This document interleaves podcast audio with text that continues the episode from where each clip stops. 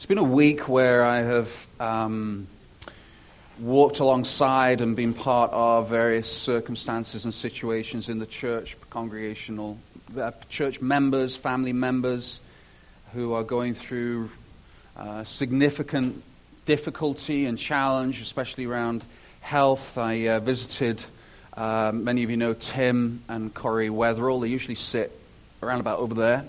Um, visited Tim on Tuesday and then in hospital on Friday. He uh, has um, skin cancer inside of his mouth. And so the, uh, the surgery was on Friday and he's doing very well, but we do need to pray as he continues recovery. David Marshall is in, is in hospital right now and I'll be visiting him this afternoon. And, um, and I think about Tracy as well, Tracy Sock, who's struggling, and and then uh, Albert and Karen Schrick, many of you know. Ka- Albert went uh, to be with the Lord very suddenly at the beginning of last week um, while they were on holiday in Palm Springs. And, and then I think about uh, Ian Sharp, who's been to this church, very involved in the, uh, visited this church, very involved in Child of Mine at KCS, his sister, uh, who's 40, little children. Um, I d- I don't know exactly what it was, but something with her heart, and she collapsed in a washroom and a restaurant and unfortunately wasn't found and ended up having the circulation to her brain um, for 25 minutes wasn't there, and so unfortunately they ended up having to switch the machine off on Wednesday, I believe. Scott, was it? Oh boy, what? Where'd you even begin with this? Um, and I preached last week as we pulled the series to a close on the Lord's Prayer and I talked about how we desperately need God in those moments, in those times, in those challenges uh, that just come, you know. And, we, and I showed you a bit of a video from a famous actor who said, you know, a very ardent atheist, and I've shown it a number of times. Uh, that he said that life is cleaner, purer, more worth living, I think he said, if you take God out of the equation with all these challenges that are around us. And, and it's really been on my mind this week. And as I came to the Lord to seek Him as to what I should share um, as we're coming up to Easter, I, I really felt this passage come to my mind. And on my first reading of it, I was like, Lord, I'm not seeing Easter um, in this. But then as I started to study through the lens of some of the things that have been going on in the church, I became so aware that we all come, some of us stumbling in because of the week or the times and the challenges that we are facing. Some of us come leaping in because God is just being so, and life is being so good right now. And then I stand before you and, and then I present a word that in some way uh, I'm prayerful will connect with you regardless of where you're at. And, um, but you see, Jesus, and, and especially this time of year, is, is given so much focus because of Easter. And yet there's so much confusion around who Jesus is. Why did he come? What relevance is Jesus and, and God in our present society? And so, what I want to focus on this morning as I'm thinking about the challenges, but also thinking about Easter, is I want, to focus on Jesus and his power, Jesus and his mission. And so, I have, I have uh, a scripture to share with you. I'd love for you to turn to it if you have it with you uh, in Mark chapter 4 and verse 35. And uh, we did a study in Mark a year or so ago, maybe it was even more. Um, and uh, Mark's writing and the way he writes is very different and significant. Um, but let's, let's read Mark chapter 4, verse 35.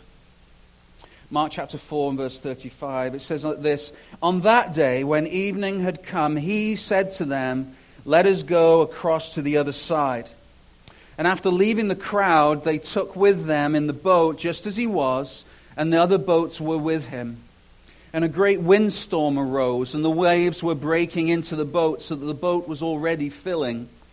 But he was in the stern, asleep on the cushion, and they woke him and said to him, Teacher, do you not care that we are perishing? And he awoke and rebuked the wind and said to the sea, Peace, be still. And the wind ceased, and there was great calm. And he said to them, Why are you so afraid? Have you still no faith? And they were filled with great fear and said to one another, Who then is this that even the wind and sea obey him. I have four points this morning. Number one, we're going to look at detailed power. Detailed power. Number two, higher power.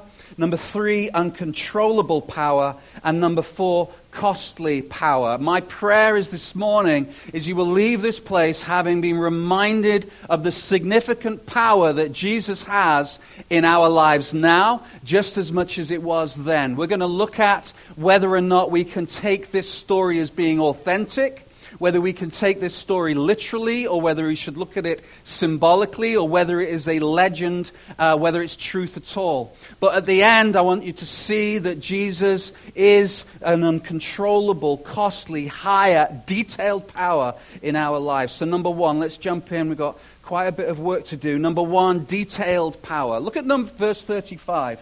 On that day when evening had come, so here's what I want us to do as we look at this. And I've highlighted the, the words as we go. I want you to notice the detail that Mark goes into. On that day, when evening had come, so he gives us a time of the day.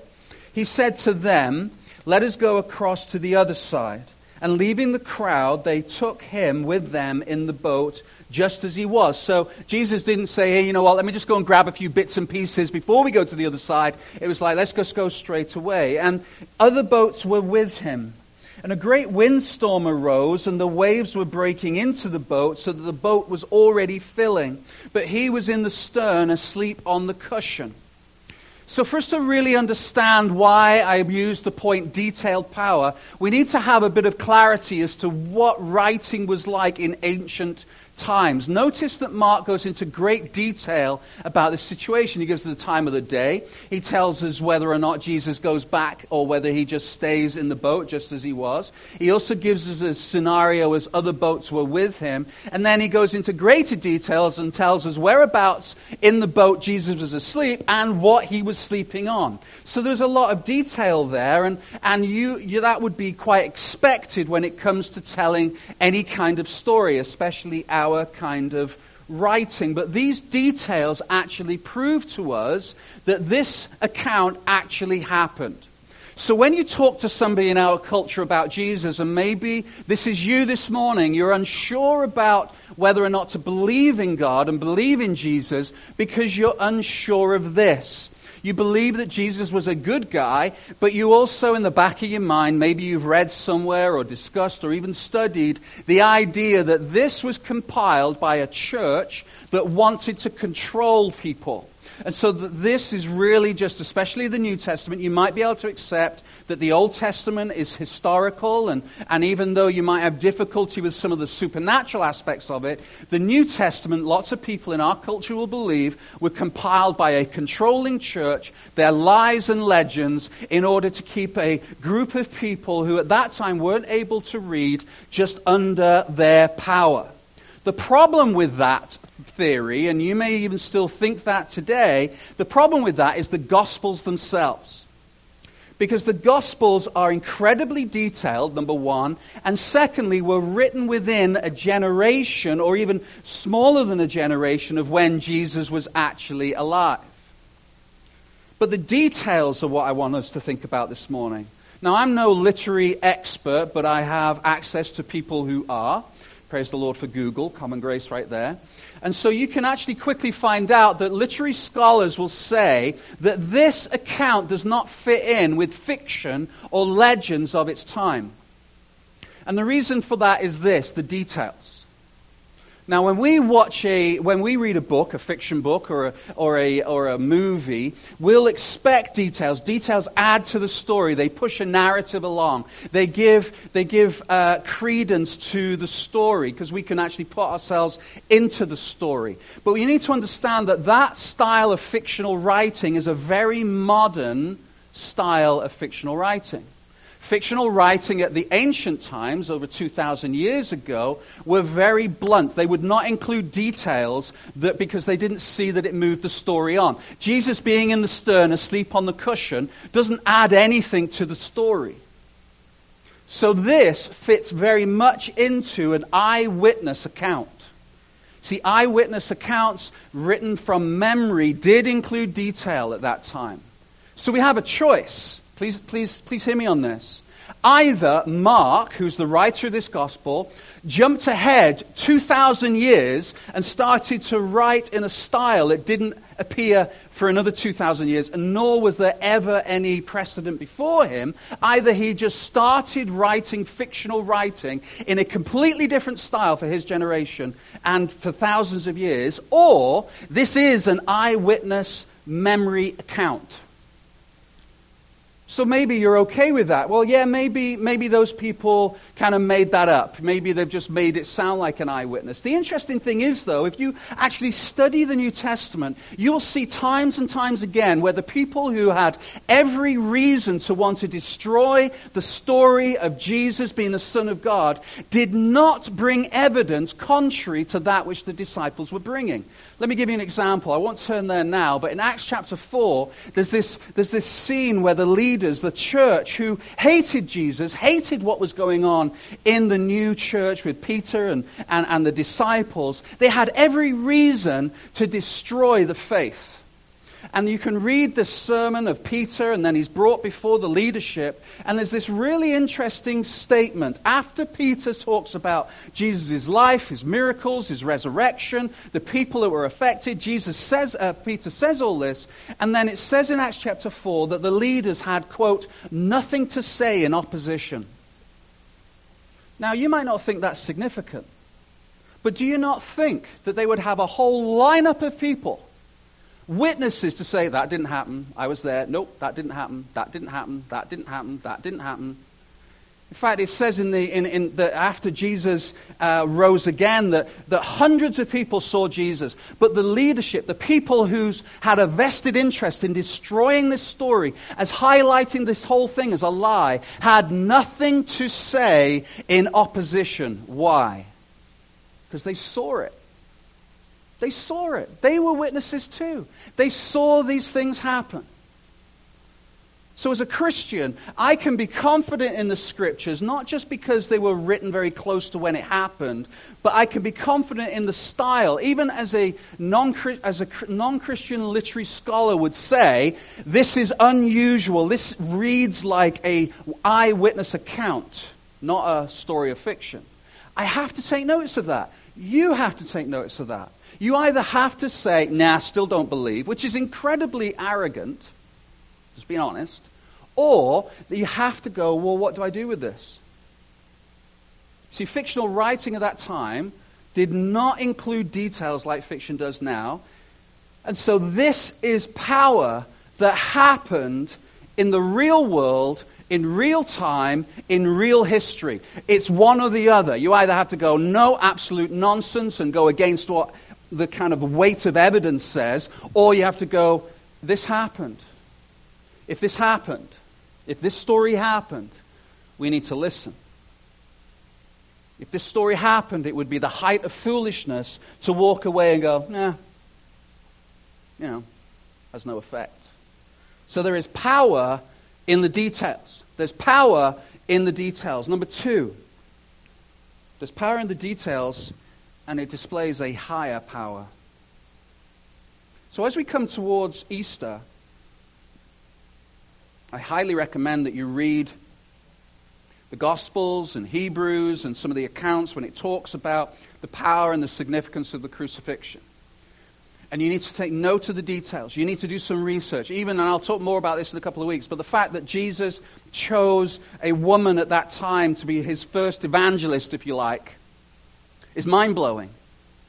Because they believed in that culture anything that a woman had to say was a lie just by the fact that she was a woman. Whereas Jesus lifts up the woman, lifts up females and says, no, actually shows that which the whole scripture talks about the dignity of all mankind, the imago Dei, and chooses a lady to go and speak to the rest of the disciples about him rising.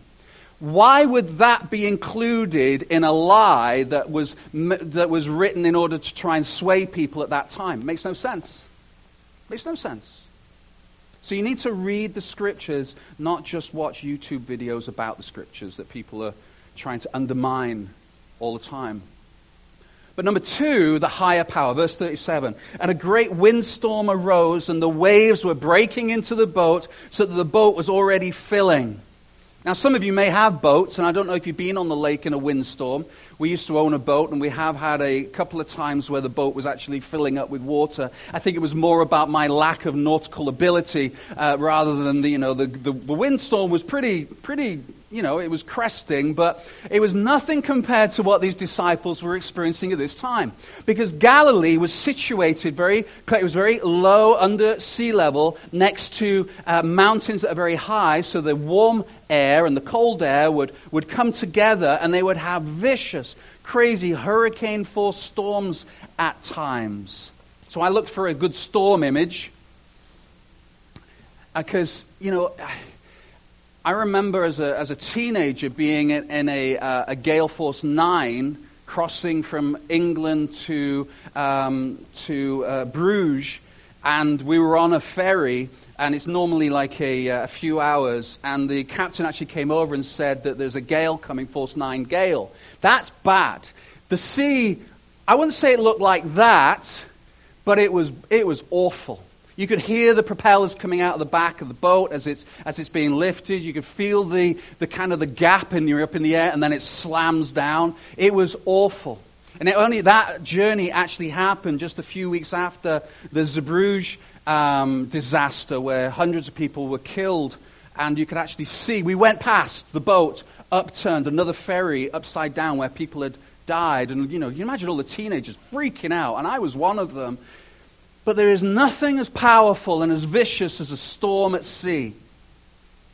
I mean, I'm not even sure whether that's an artist's impression, but I, I would, I would, I'm going to guess that's a pretty good depiction of what it's like. But you know, you need to understand that this storm was happening with Jesus in the boat with disciples who were fishermen. And this boat is already filling up with water. And it says in verse 38 And he was in the stern, Jesus, asleep on the cushion, and they woke him. Who's they? They're the disciples, including some of the fishermen. They would have been well used to this kind of storm in Galilee. This wouldn't have been a shock to them. But what my point is, is this this must have been bad. How do we know? Because it says this They woke him and said to him, Teacher, do you not care that we are perishing? Not that we might perish, not that we think we're going to perish, but we are actually dying right now, Jesus. Do you not care? And these are by sea, uh, sorry, fishermen who would have been used to this kind of water. And Jesus comes up and he says two remarkable things happen straight after this. The first one is this Jesus' simple words. Verse 39 And he awoke and rebuked the wind and said to the sea, Peace be still. And the wind ceased, and there was a great calm. The simplicity of his words. What I love is what Jesus didn't do. He didn't have this kind of titanic moment. You know, he could have, he could have braced himself at the front of the boat with, his, with the wind filling his hair, this dramatic moment, and he said, In the name of the Lord, you know, and be still. And that, it's just this hey, be still, calm down. It stops. I love how simple it is to him. It's nothing to Jesus. He's asleep in the boat on a cushion, apparently. I don't know if it was a big beanbag or a little cushion. It doesn't matter. The fact that he is in the boat asleep with this turmoil, that people are running around thinking they are going to die. Jesus is asleep and he wakes up and he says simple words. How do we know that's the only thing he said? Well, there are many, many times in the scriptures where Jesus goes into great detail, but if this time it's peace, be still. And then the second amazing thing is the wave's simple obedience just happens. You know, there's no fuss.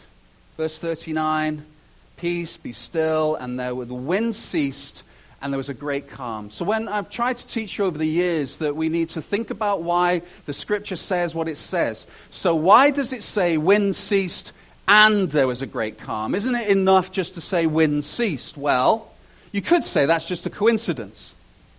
You know, it is theoretically possible for you to stand up on a boat in the middle of the Okanagan with the wind in your hair, and you could go, oh, and you could say, be still. And the, theoretically, the wind could drop. Coincidentally, and how cool would that be? And I'm sure some of you have had the experience where you've prayed that the rain would stop for a particular thing or a particular event, and it stops. And people go, well, it's weather systems. You know, it's not God. Come on.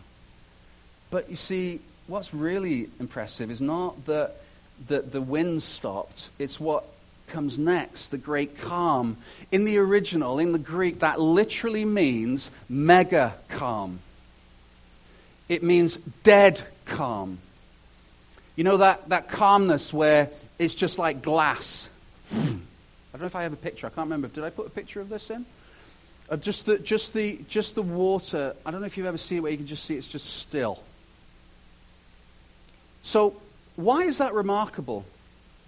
Because when there's a storm, thank you, when there's a storm or where there's turmoil and the wind is churning the sea, it can take hours, if not days, for the sea to find its calm again. But in this situation, it happens immediately. That's the miracle. That's the miracle. Not just that the wind stops, but the sea stops. It's just, whoom, there's great calm.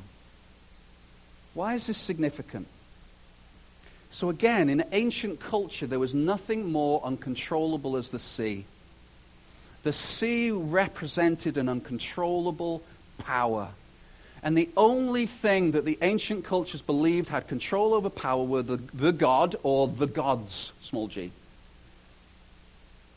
So Jesus was making a profound statement when the sea calms and the wind drops, what he's actually declaring by saying those three words, he's saying that only God has the power to control the sea, and here's Jesus exercising it. Uncontrollable power. Two words, calmly spoken, over the sea, wind stops, dead calm. Can you imagine what the disciples must have thought? And he didn't call on a higher power. So here's where it starts getting very, very particular to you and me. Jesus didn't call on a higher power. Not like the Old Testament prophets who would call upon the name of the Lord. He didn't call upon a higher power because he is the higher power. He is the higher power right there in that boat. He doesn't need to call upon it because he is the higher power. I am who I am. So this caused me to ask some questions. What has uncontrollable power in our lives today?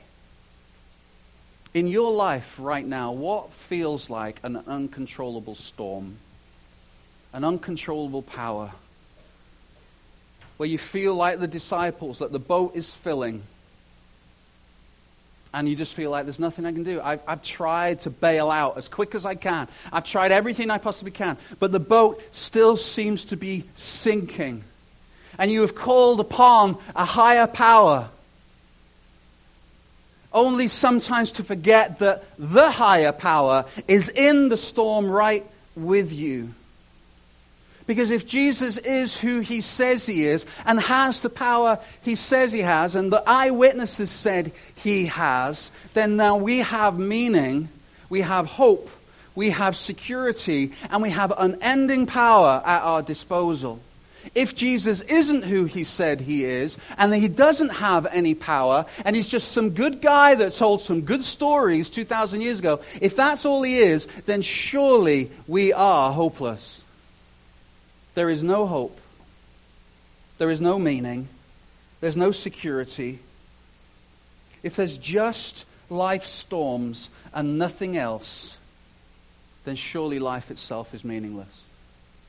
And many philosophers over the hundreds of years, especially since the Enlightenment, have come to this conclusion that if there is no God, and Nietzsche was very famous for saying this, there is no God, and immediately, because of his mental ability and his ability to think through things very deeply, hopelessness starts filling in. The boat starts filling in with hopelessness. And if you don't have hope, you got nothing. But if Jesus is there, but then we've got to be really honest even though there might be mega calm available to us, number three, we have to understand that not only is there detailed power, that there is calming power, a higher power, but also it's an uncontrollable power. Verse 38. But he was in the stern, asleep on the cushion, and they woke him and said to him, Teacher, do you not care that we are perishing? So let's just be really real and honest with one another just for a second. If you're a Christian, you've felt this. That you feel like there's a storm, you feel like the trouble is rising, and you feel like you are sinking.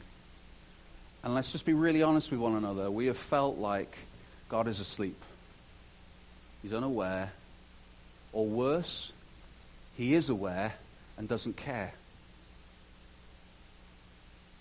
Feels like God is asleep. Like you've gone to sleep in my hour of need. If you really loved me, why would this storm be here? If you really loved me, why would there be an uncontrollable, unbeatable storm in my life right now? If you really loved me, why is this person doing this to me? Why is this financial situation upon me? Why is this uh, challenge constantly battering itself against me? Why is this sin constantly pulling me down? If you really loved me. And then we switch on the TV and we put the radio on, and you know my feelings about some Christian radios. Not all. I got into trouble last time I said this. So not all Christian radio. Some Christian radio makes me really angry. And the reason is this, is because we are constantly fueled with the idea that the Christian life does not include storms. And if you have a storm, it's your lack of faith. And if you just repeated the scripture, some like some magical mantra, then God's faith and God will come into your life and will change your circumstances and make you rich and take all your uh, sickness and all your troubles away. And we can all skip off into the horizon holding hands through the daisies. That's what you'd be told. And it is absolutely anti Christian nonsense because there is nothing in the scripture that suggests that that is true. What is in the scripture is that when uncontrollable storms come into our life, when the storms come, that we are not alone in the storm, that it might feel like he's asleep, but we know that he is still there, supremely confident. Not only is the uncontrollable storm present, the uncontrollable God is there. And in verse 40, he said, Why are you so afraid? Have you still no faith? And in verse 41, it goes, And they were filled with great fear. Like the calm has come, the storm has gone, and now they're even more afraid. Why are they afraid? Because the uncontrollable storm that has no love or respect for mankind in it has disappeared, but they find what is the uncontrollable God even more fearful. Why were we afraid? Maybe it wasn't just about the storm waves. Maybe it's just understanding this that Jesus does allow people he loves to go through uncontrollable storms. Because Jesus has infinitely more uncontrollable power. He has infinitely more uncontrollable power. Jesus is uncontrollable, and we don't like that. We get overtaken by the uncontrollable storm without realizing and we're forgetting that Jesus is an uncontrollable God and he doesn't do what we want him to do when he does, when we want him to do it. He actually will allow people to go through uncontrollable storms and he still loves us. Jesus has infinitely more uncontrollable power and we don't like that. We like the idea of it, but when it comes to our circumstance, because the circumstance feels uncontrolling, we have an idea of what things should look like. And if God really loved me, this wouldn't be happening. That's our frame of reference. That's our paradigm. That's our hope. Whereas it feels like Jesus is asleep in the stern, but he is uncontrollably powerful. He knows what to do, when to do it. He lets things happen we don't understand. He doesn't do things according to our plan. He is God, and we are not. One of the most significant stories, in fact, the oldest written book in the Bible is Job. And you can read the story of Job, and Job, it's fair to say, went through some terrible circumstances in his life that I'm not going to go into great detail, but circumstances that, you know, when we say we're having a Job moment, we then read Job and realize, no, we're not having a Job moment because Job moment is horrendous. And then at the end, and I've said this before, but I think it's worth reminding because I know that I think about this often, is right at the end, there comes these chapters where there's a description of God now speaking to Job. And I'm paraphrasing, but essentially God says this to Job. Yes, you did go through those challenges and those difficulties, but, but you see, were you there when I created the world, Job? Were you, were you present when I just breathed all this into being? And then he goes through this incredible statement of reminding Job who he is. And here's what's incredible to me he never once gives Job a reason for the storm, just doesn't do it. Job will find out in eternity, but never once will he get clarity from God as to why the uncontrollable storm comes. All God does is remind Job that he's an uncontrollable God. And he can speak peace and he can speak calm into situations Unlike the storm, Jesus' unmanageable, uncontrollable power is filled with love for us. And he tells, basically, he says this to the disciples have faith in my love for you. But you see, how do we actually apply this to our everyday life? This is, this is fine to say, well, yeah, I get the uncontrollable storm. Yeah, I, I get that Jesus is uncontrollable. How does this help me today, it's hard to understand, it's hard to believe when this storm is actually happening around me. Well, I want to point out to you as I bring this to a close that they have, they, they, they, we have something they don't have. In our boat, in our storm, in our filling up and sinking, we have something they don't have. Something really fascinating about Mark's account is it's almost mirror for mirror in the way he writes it, like Jonah. If you read the account of Jonah, what you're going to see is that Jesus and Jonah are, are out at sea in a boat, that Jesus and Jonah's boat are both overtaken by a storm. This description of the storm that Mark gives is almost identical to the one that we see, read in Jonah. Jesus and Jonah are both asleep in the storm. The sailors come to the sleep and say, We are perishing. The word perishing is almost identical to the word that Mark uses. In both cases, there's this miraculous intervention by God, and calmness comes. And in both stories, the last thing we read is that the sailors are even more afraid after the calm than they were before it. But there's one difference.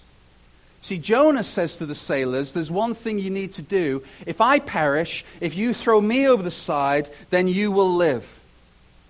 But Jesus doesn't get thrown over the side of the boat in Mark's account because in Matthew chapter 12, Jesus says this I am the true Jonah. A greater than Jonah is here. That's how Jesus talks about himself. Why?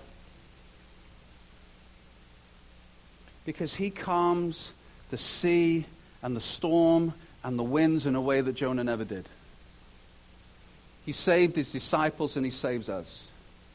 He's saying that one day, and we can have hope in this, that he's going to calm all the uncontrollable storms. That he's going to still all the seas. He's going to destroy all destruction. He's going to break all brokenness. And it's all going to happen on the cross. And so, if you like, this is Jesus on the cross, is the equivalent of Jesus being thrown overboard into the storm. And on the cross, he's going to destroy death itself. So, all storms are going to get calmed by Jesus because he is a greater than Jonah. Jesus, greater than Jonah, is here. And that leads us to the final point. There's a costly power because when Jesus was on the cross, he was thrown into the ultimate storm. The waves of sin and death, which, by the way, are the only waves that can truly sink you. See, Jesus turned into the ultimate storm of eternal justice. He took all the storm of the punishment that you and I truly deserve. He didn't flinch. He put his head and he bowed into it and he took the storm that we all truly deserve, the storm of sin and death. And by through that, we find the freedom that we need to actually live life through the storms that we physically experience and that we mentally experience that there is a higher hope because Jesus, who loved us so much to go through that on the cross, as we're going to celebrate over the next couple of weeks, he loves us so much that he was on the cross and thrown into the ultimate storm for us. That he loved us that much then, he loves us that much now. And even though it might feel that he's asleep, he's not asleep. More likely, like the disciples in the garden, we're asleep on him. That we fall asleep. We fall asleep. He did not abandon you in the ultimate storm of sin and death. He will not abandon you in the storm that you're feeling today. That's the reality of the cross. So, how do we appropriate that into our lives? That when the storm feels like it's raging, how do we fix our attention upon the one who is uncontrollable, the one who loves us so much that he would die for us, the one who took sin and death and killed it itself, the one who came and gave us life and life to the full? How do we appropriate that into our lives on a day to day basis when it feels like life is just filling up and we're drowning? Well, we turn to His Word. We sing the songs. We pray. We get into biblical community. We do the simple, ordinary, grace filled things in our lives. And what you'll find is that calmness comes. Now, it could be that the storm just gets taken away immediately, and praise God for that. But oftentimes it feels like the storm rages for a long, long time. And we need to remember that even if the ultimate storm comes upon us and life itself is taken away, then we still have that eternal hope that the world has no answer for. There's a hope that is found in the storm. He is not asleep. It is us who falls asleep on him. So as we look to the cross, as we look to his sacrifice, as we look to the ultimate flinging into the storm, if you like, then we can find hope in that. That as Christians, we can be reminded of that. And as people who are trying to figure out what you believe, my question, gently and lovingly, but firmly, is this Where do you place your hope in the middle of the storm? Where, does, where do you run to? And has it proved itself to be sufficient? Because you could say friends or money or health, circumstances all of which is in our control to a certain extent. And when those things go, what then? Whereas Jesus says, I will never fall asleep. I'm always awake for you. Have faith in the love that I have for you. Do you, do you have that? Christian friends, do you remind yourself of that? That even though it feels like it's uncontrollable, we serve a powerful and uncontrollable God. Let's pray.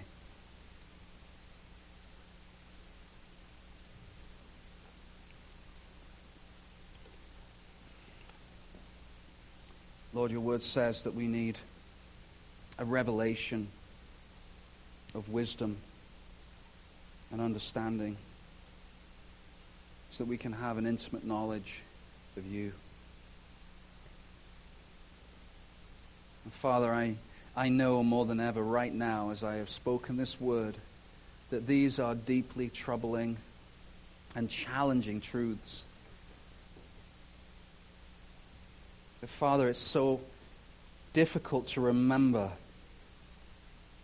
in the midst of an uncontrollable storm that you are with us. When the storm feels like it's overtaking us. So, Father, I pray that you would give us a spirit of wisdom and revelation in the knowledge of you right now. That, Father, those who are in the room who are struggling with the storm, that, God, that you would whisper to them and remind them that you never left, that you love them, that you cry with them that even though this is difficult, that there is hope. That you destroy death itself, and you will calm this sea as well. And that, Father, I pray that we as Christians, we would live with a deep security and understanding. There is hope and that, Lord, that we would not fall asleep. That God, that we would press into this truth, that we would sing it, that we would read it, we would talk about it, we would pray it through, we would meditate on it. That God, we'd put our attention and we'd make it ultimate in our lives, that you are a God of grace, and that Jesus, that you died and you rose again for your love for us and your obedience to the will of the Father. Lord, let that be our present reality. Praise your name, Lord. And Father, for those in the room who aren't sure what they believe, God, I pray you would do only that which you can do, which is draw them to yourself. And they find great security in the Lord of the storm. You would speak calmness. Thank you, Lord. Praise you, Jesus.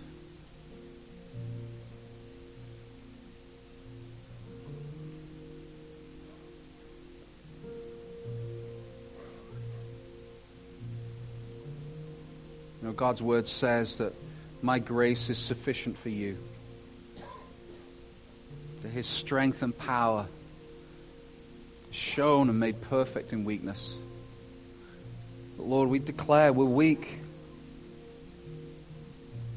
Give us that revelation, Lord. Thank you, Father.